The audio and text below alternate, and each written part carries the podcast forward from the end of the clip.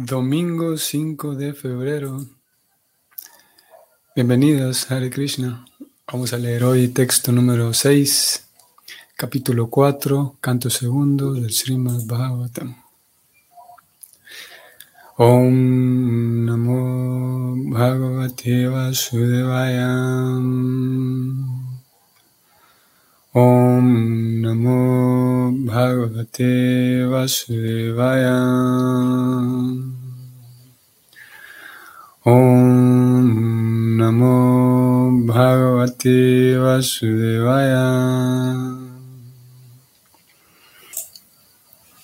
Bhuya eva vivitsami bhagavanatma mayayam yatedham sriyate vishwam durvibhavyam. La traducción es la siguiente. Dijo Maharaj Pariksit, te pido que me des a conocer cómo la personalidad de Dios, mediante sus energías personales, crea estos universos fenoménicos tal como son, los cuales les resultan inconcebibles incluso a los grandes semidioses.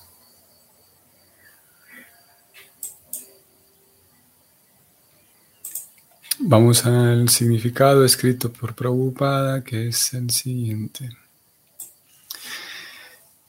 En cada mente indagadora surge la importante pregunta acerca de cómo ocurre la creación del mundo fenoménico. Y por consiguiente, en una personalidad como Maharaj Pariksit, quien tenía que aprender con su maestro espiritual lo referente a todas las actividades del Señor, Dicha indagación no es algo fuera de lo común. Cada vez que hay una cosa desconocida, tenemos que aprender con una personalidad entendida en la materia y hacerle preguntas. La pregunta acerca de la creación también es una de las que hay que hacerle a la persona indicada. En consecuencia, el maestro espiritual debe ser alguien que sea un sarvanya, como se declaró antes en relación con Shukadeva Goswami.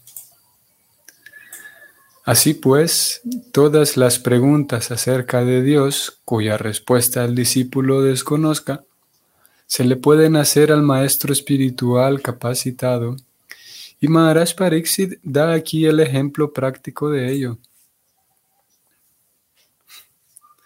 Sin embargo, ya Maharaj Pariksit sabía que todo lo que vemos nace de la energía del Señor, tal como todos hemos aprendido en el mismo comienzo del Srimad Bhagavatam, con el verso que dice, Madi Asya Yata.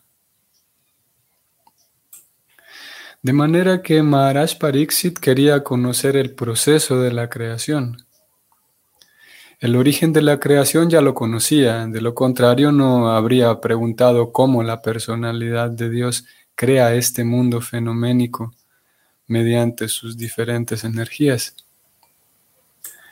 El hombre común también sabe que la creación la realiza algún creador y que no se lleva a cabo automáticamente. En el mundo práctico no tenemos ninguna experiencia de que una cosa se cree automáticamente. Gente necia dice que la energía creativa es independiente y actúa de modo automático, tal como lo hace la energía eléctrica. Pero el hombre inteligente sabe que hasta la energía eléctrica es generada en la central eléctrica por un ingeniero experto. Y así pues la energía se distribuye por todas partes bajo la supervisión del ingeniero residente. La supervisión del Señor en relación con la creación se menciona incluso en la Bhagavad Gita 9.10 y ahí se dice claramente que la energía material es una manifestación de las muchas energías del Señor Parasya Shaktir Vividaiva Shruyate. Un niño sin experiencia puede que se llene de asombro al ver las acciones impersonales de la electrónica o muchas otras cosas maravillosas que realiza la energía eléctrica. Pero un hombre experimentado sabe que tras la acción se halla un hombre vivo que crea esa energía. De igual manera, los llamados eruditos y filósofos del mundo puede que mediante la especulación mental presenten muchísimas teorías utópicas acerca de la creación impersonal del universo, pero un devoto inteligente del Señor, mediante el estudio de la Bhagavad Gita, puede saber que tras la creación se encuentra la mano del Señor Supremo, tal como en la central generadora de la energía eléctrica se encuentra el ingeniero residente. El investigador erudito encuentra la causa y el efecto de todo, pero investigadores eruditos tan eminentes como Brahma, Shiva, Indra y muchos otros semidioses a veces se desconciertan al ver la maravillosa energía creativa del Señor. Por lo cual, ni qué decir tiene en el caso de los diminutos eruditos mundanos que se ocupan de cosas insignificantes. Así como hay diferencias en las condiciones de vida de los diferentes planetas del universo, y así como un planeta es superior a otros, asimismo la inteligencia de las entidades vivientes de esos respectivos planetas también es de diferentes valores y categorías.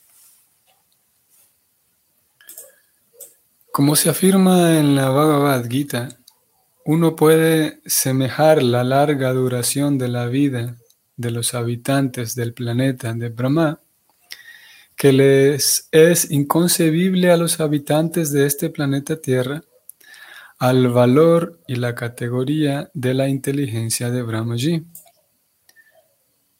también inconcebible para cualquier eminente científico de este planeta. Y con una capacidad intelectual así de grande, hasta Brahmaji ha descrito en su gran Brahma Samhita 5.1 lo siguiente. Isvara Paramakrishna Sachitananda Vigraham Anadiradir Govinda Sarva Karana Karanam. Abre comillas. Hay muchas personalidades que poseen las cualidades de Bhagavan, pero Krishna es la suprema, porque ninguna otra puede superarlo. Él es la persona suprema y su cuerpo es eterno y está colmado de conocimiento y bienaventuranza. Él es el Señor Govinda, primordial, la causa de todas las causas. Cierra comillas. Brahmaji admite que el Señor Krishna es la causa suprema de todas las causas, pero personas con poco inteligencia que se encuentran en este insignificante planeta Tierra creen que el Señor es como una de ellas Así pues, cuando el Señor dice en la Bhagavad Gita que Él, el Señor Krishna, lo es todo, los filósofos especulativos y pendencieros mundanos lo desdeñan. Y el Señor dice con pesar lo siguiente, Avayananti manmudha manushim tanum asritam param mayananto mama bhuta maheswaran. Abre comillas. Los tontos me desdeñan cuando desciendo con forma humana. Ellos no conocen mi naturaleza trascendental ni mi dominio sobre todo lo que existe. Cierra comillas. Esto es de Bhagavad Gita 9.11.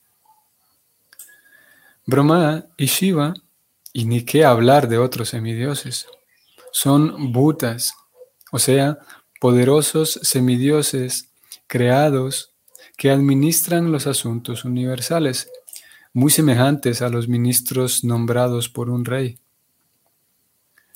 Los ministros puede que sean Ishvaras, o sea, controladores, pero el Señor Supremo es Maheshvara, o sea, el controlador, perdón, el creador de los controladores. Personas con escaso conocimiento no saben esto, a raíz de lo cual tienen la audacia de desdeñarlo, porque de vez en cuando y por su misericordia sin causa, se presenta ante nosotros como un ser humano. El Señor no es como un ser humano.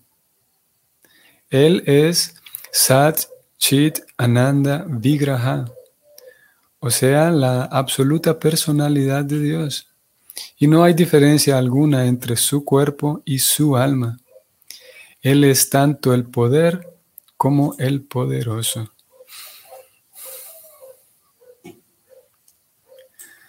Maharaj Pariksit no le pidió a su maestro espiritual, Shukadeva Goswami, que narrara los pasatiempos que el Señor Krishna tuvo en Brindavana.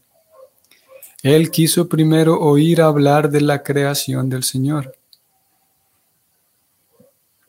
Shukadeva Goswami no dijo que el rey debía oír hablar de los pasatiempos trascendentales directos del Señor.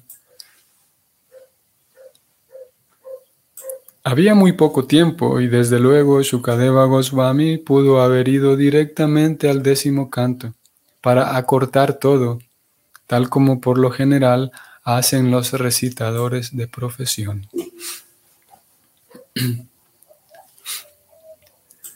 Pero ni el rey ni el gran orador del Srimad Bhagavatam dieron saltos como los organizadores del Bhagavata Saptaha Ambos prosiguieron sistemáticamente, de manera que tanto los futuros lectores como los futuros oyentes pudieran con este ejemplo aprender el procedimiento a seguir para recitar el Srimad Bhagavatam. Aquellos que se encuentran bajo el control de la energía externa del Señor, o en otras palabras, aquellos que están en el mundo material, Primero que todo, deben saber cómo la energía externa del Señor actúa bajo la dirección de la personalidad suprema. Y después de eso uno puede tratar de comprender las actividades de su energía interna. La gente mundana es en su mayoría adoradora de Durga Devi, la energía externa de Krishna, pero no sabe que Durga Devi no es más que la energía que actúa como sombra del Señor. Detrás de su asombroso despliegue de obras materiales se encuentra la dirección del Señor, tal como se confirma en la Bhagavad Gita 9.10. La Brahma Samhita afirma que Durga Shakti actúa por indicación de Govinda y sin la sanción de él, la poderosa Durga Shakti ni siquiera puede mover una brisna de paja. Por lo tanto, el devoto neófito, en vez de saltar de inmediato al plano de los pasatiempos trascendentales que presenta la energía interna del Señor, debe saber cuán grande es el Señor Supremo, y para ello debe indagar acerca del proceso que sigue su energía creativa. También en el Chaitanya Charitamrita se dan descripciones de la energía creativa y de la mano del Señor en ella, y el autor del Chaitanya Charitamrita les ha advertido a los devotos neófitos que se pongan muy en guardia para no caer en la trampa de desdeñar el conocimiento acerca de Krishna en relación a cuán grande es Él. Solo cuando uno conoce la grandeza del Señor Krishna, puede poner en Él firmemente una fe resuelta. De lo contrario, al igual que el hombre común, hasta los grandes líderes de los hombres tomarán al Señor Krishna erróneamente por uno de los muchos semidioses o como una personalidad histórica o como solamente un mito. Los trascendentales pasatiempos que, el Señor tiene en Brindavan o incluso en Dwaraka pueden disfrutarlo las personas que ya se han capacitado en las técnicas espirituales superiores y el hombre común puede llegar a ese plano por medio del proceso gradual del servicio y las preguntas, tal como lo veremos en el comportamiento de Maharaj Pariksit. Fin del comentario. Ok. Preocupada en dos ocasiones mencionó a los devotos neófitos y es un tema que nos deja ver, por un lado, la importancia del estudio sistemático y en qué consiste ese estudio sistemático. Se requiere un orden, se requiere un orden y un, sistema para, para que apropiadamente se dé el crecimiento de uno, tal como cualquier ciencia. Pasa que sucede muy frecuentemente que como estamos hablando de temas espirituales y tienen que ver con algo interno, con Ayer hablábamos de la iluminación interna y algunas personas tienen la idea de que por tratarse de una cosa interna es subjetivo. Cada quien puede creer lo que quiera. Eh, son las conclusiones a las que se puede llegar bajo esa, ese razonamiento. Como es espiritual, es, es libre, entonces cada quien puede creer en lo que quiera, cada quien tiene su verdad y lo cierto es que eso es muy peligroso. Muy peligroso en el sentido, no a causar un daño al menos así físico, pero sí es peligroso en cuanto a la, al destino que va a conseguir el alma, la persona a través de, de esas teorías. O sea que va a conseguir, en lugar de acercarse a Dios y por lo tanto acercarse a su, a su felicidad plena, va seguramente a conseguir lo contrario. Y qué decir también de, de la otra conclusión a lo que se puede llegar, eh, Tal vez es menos frecuente verla, pero sin embargo está. La conclusión de que todos somos Dios. Lo que, lo que nos sucedió, tanto a ustedes y a mí, de acuerdo a esta filosofía, es que hemos olvidado que somos Dios. Pero solamente hay que recobrar ese, ese conocimiento, hay que despertar y en realidad todos somos Dios. Claro, de entrada puede parecer, y algunas personas lo defienden como una teoría muy sólida, pero lo cierto es que carece de sentido cuando, cuando levantamos la primera capa y nos damos cuenta de que no tiene, tiene mucho sentido. ¿Cómo es, ¿Cómo es eso de que Dios, a Dios se le olvidó que Dios, hay que recordarle, hay que ir por la vida recordándole a todo el mundo que usted también es Dios? Si fuera Dios no hubiera olvidado que es Dios. Es muy simple. Claro, una persona ordinaria puede tener olvido, pero si Dios tiene olvido, entonces no es Dios. Dios no puede tener olvido. Es, en realidad es muy simple.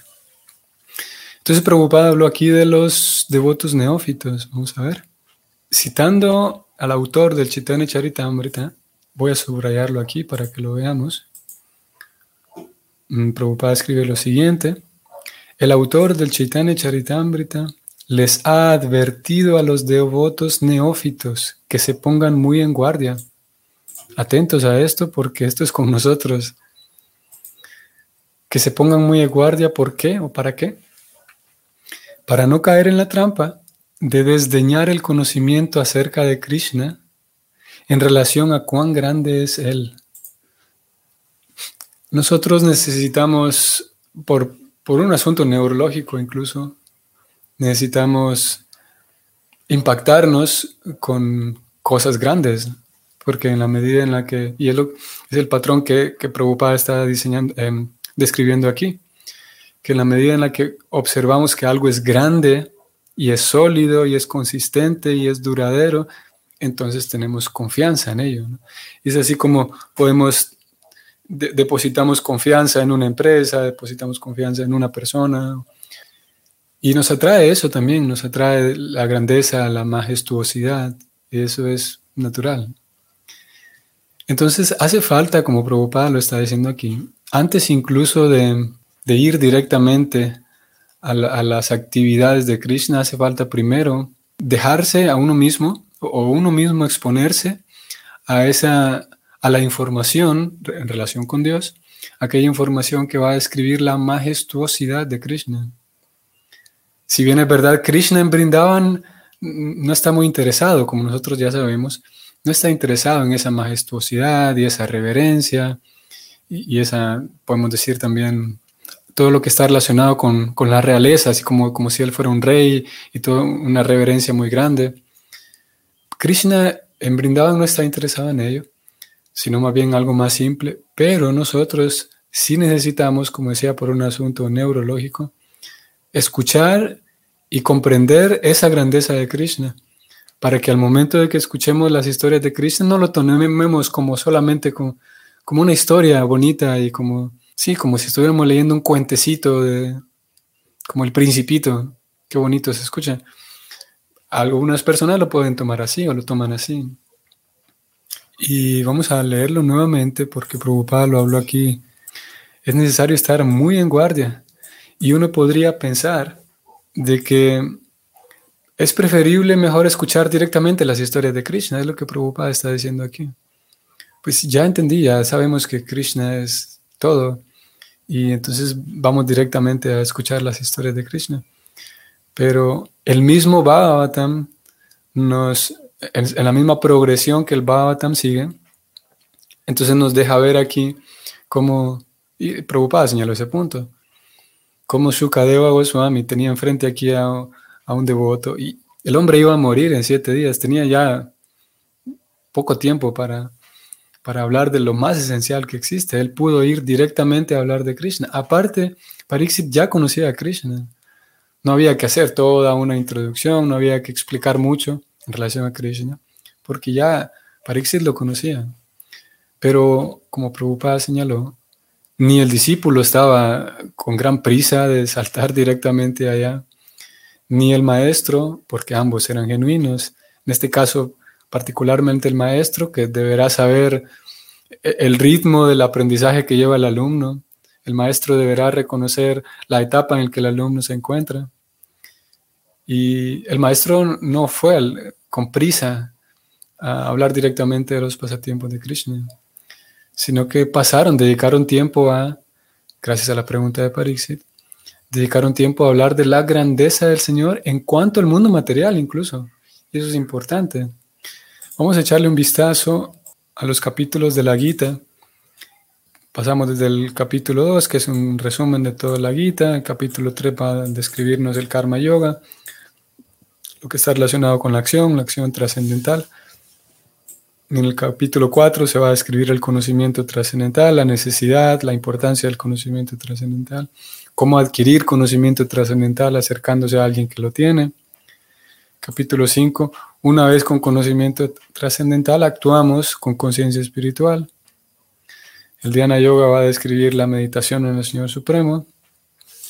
Capítulo 7, el conocimiento del absoluto. Aquí Krishna ya está hablando directamente de sí, digamos y con conocimiento del absoluto, en el capítulo 8 titulado Alcanzando al Supremo, entonces podemos eso, alcanzar al Supremo con conocimiento de Él. Luego Krishna pasa a hablar de un conocimiento aún más confidencial, que es el servicio devocional, y termina este capítulo 9 eh, con un verso muy central.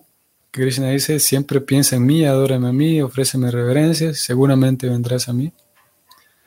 Pero aquí en estos próximos dos capítulos, 10 y 11, ocurre algo interesante, es que Krishna pasa entonces a hablar de temas relacionados con, con la naturaleza material.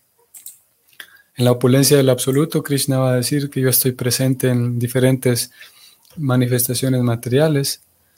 En la forma universal, Arjuna pide ver a, Krishna, le pide a Krishna ver eso, la forma universal, cómo Krishna está presente en todo capítulo 12 va a describir el servicio devocional y ahora entramos nuevamente desde el 13, 14 y 15, 16 todavía. Todos, todos estos capítulos, 13, 14, 15 y 16, van a hablar de Krishna, sí, pero en relación a la naturaleza material. Vamos a ver el capítulo 13. Krishna va a describir la naturaleza, el disfrutador, que es el alma y que es Dios también, y la conciencia de ellos capítulo 14 completamente va a describir la configuración del mundo material. Cómo está configurado toda la naturaleza material en tres cualidades principales, bondad, pasión e ignorancia. Y todavía en el capítulo 15 se va a describir cómo la naturaleza material en realidad es, es un reflejo, es como una copia del mundo espiritual. Copia pero distorsionada. Si bien es verdad, copia pero no tiene las mismas cualidades. Hay ausencia de Krishna, podemos decir, en el mundo material. Y todavía en el capítulo 16 se va a relatar los, las diferentes, los perfiles de diferentes personas, personas con perfil demoníaco, personas con perfil divino. Así que vemos también eso en la Gita. Vemos una cantidad, y lo mismo, el mismo punto aquí. Krishna y Arjuna están ahí hablando. De hecho, ellos dos tenían una prisa mayor que Pariksit y Sukadeva. Krishna y Arjuna ya habían tocado las caracolas, ustedes saben, ya habían sonado las caracolas que indicaba que la batalla ya comenzó. Es como como un partido de fútbol tal vez, en donde suena el silbato y ya el partido comienza. Ya nadie puede estar perdiendo el tiempo, hay que comenzar.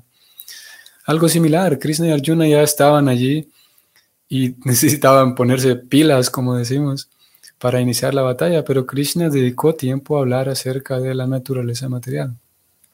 ¿Por qué? La respuesta es que aquí Prabhupada la dio. Voy a subrayarlo y voy a leerlo. Solo cuando uno conoce la grandeza del Señor Krishna, puede poner en Él firmemente una fe resuelta. Lo que decíamos al inicio. En la medida en la que uno conoce esa grandeza y majestuosidad de Krishna, entonces de manera natural, es como una consecuencia natural que uno pone más fe. de lo contrario, Prabhupada dice, vamos a tomar, como ya lo dijimos, es muy posible que tomemos las historias de Krishna como, sí, como algo bonito y entretenido, pero nada más eso. Y ustedes van, vamos a notar cómo a lo largo del Bhagavatam van apareciendo diferentes devotos, ofrecen oraciones, como hemos venido leyendo, y también cada tanto el Bhagavatam va introduciendo información, va, va refrescando.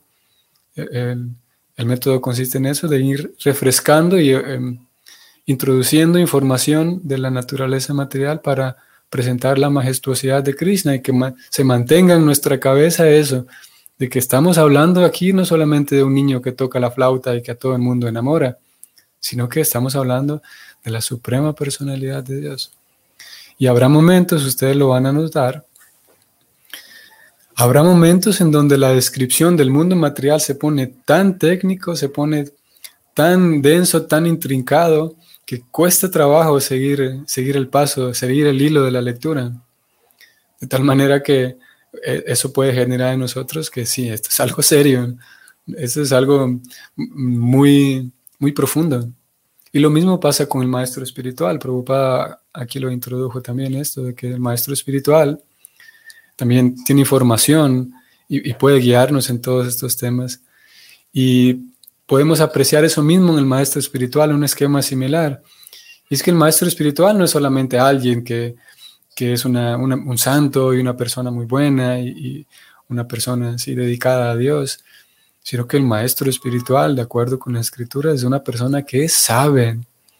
Y cuando me doy cuenta de que esta persona sabe realmente, no solamente sabe de que memorizó las historias de Krishna, sino que es una persona lúcida y muy lo podemos ver en la vida de Prabhupada. Prabhupada una persona, en, cuanto a, en, el tema de su conocimiento, en el tema de la erudición de Prabhupada, una persona muy ágil mentalmente, muy ágil, muy despierta y, muy inteligente y con mucho conocimiento. Eso nos permite también tener más fe en el maestro espiritual, de saber de que nos estamos acercando a alguien que no solamente nos va a hablar del amor y de cosas bonitas, claro, todo es agradable, pero no solamente en un sentido así de que vive flotando en un arco iris, sino que es alguien que tiene los pies puestos sobre la tierra y que sabe muy bien, que tiene una visión muy clara y muy lúcida de la vida. Y ambas cosas se requieren. Que podamos ver esa majestuosidad en Krishna para tener más fe. Y lo mismo veremos en el maestro espiritual. Eso nos ayuda a tener más fe. Bueno, vamos a dejarlo ahí. Creo que eso es todo lo que vamos a decir. El comentario de Prabhupada abarcó otros puntos, sin duda. Bueno, nosotros es lo que mencionaremos hoy. Hare Krishna. Que tengan un bonito día, un bonito domingo y nos vemos mañana.